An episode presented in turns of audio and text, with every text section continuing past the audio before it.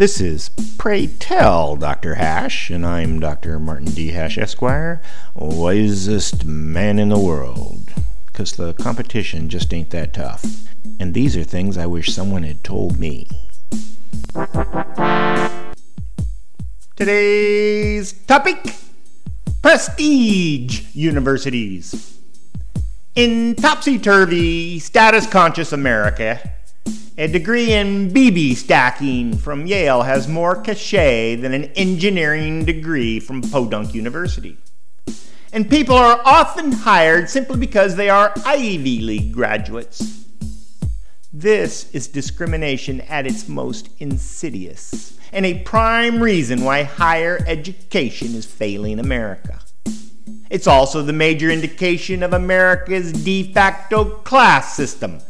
The elite prestige schools are reserved for the nouveau aristocracy, with just a smidgen of integration of the lower classes for cover lavish campuses, high tuition, and huge undergraduate debt loads have become the norm, and the competition for affluent, high scoring students causes even second tier schools to seek higher prestige by aping the same superficial characteristics they spend on the things that the ranking magazine US News measures and pay for them via student loans, which the school rankings don't seem to care about.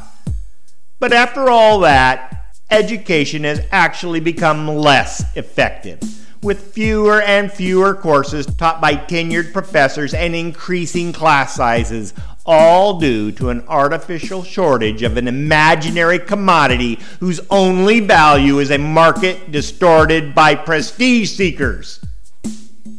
America is not alone in this. Other countries are also obsessed with prestige. British students dream about getting into Oxford or Cambridge. For French students, it's the Grandes Écoles. South Koreans compete for the Seoul National or Yonsei, and Japanese hope to get into Todai or Keio. Only the German higher education system seems immune to this totally destructive concept of elitism. They have no exclusive group of universities that will break your career if you cannot get in, and all that's required to attend any university is earning good grades in secondary school. Subsequently, Germany has a more affordable education system. Almost all German universities are public, with students paying only $300 per semester. And German university graduates are considered some of the best in the world. American parents and students are focusing on the wrong thing. For more, see my website at martinhash.com.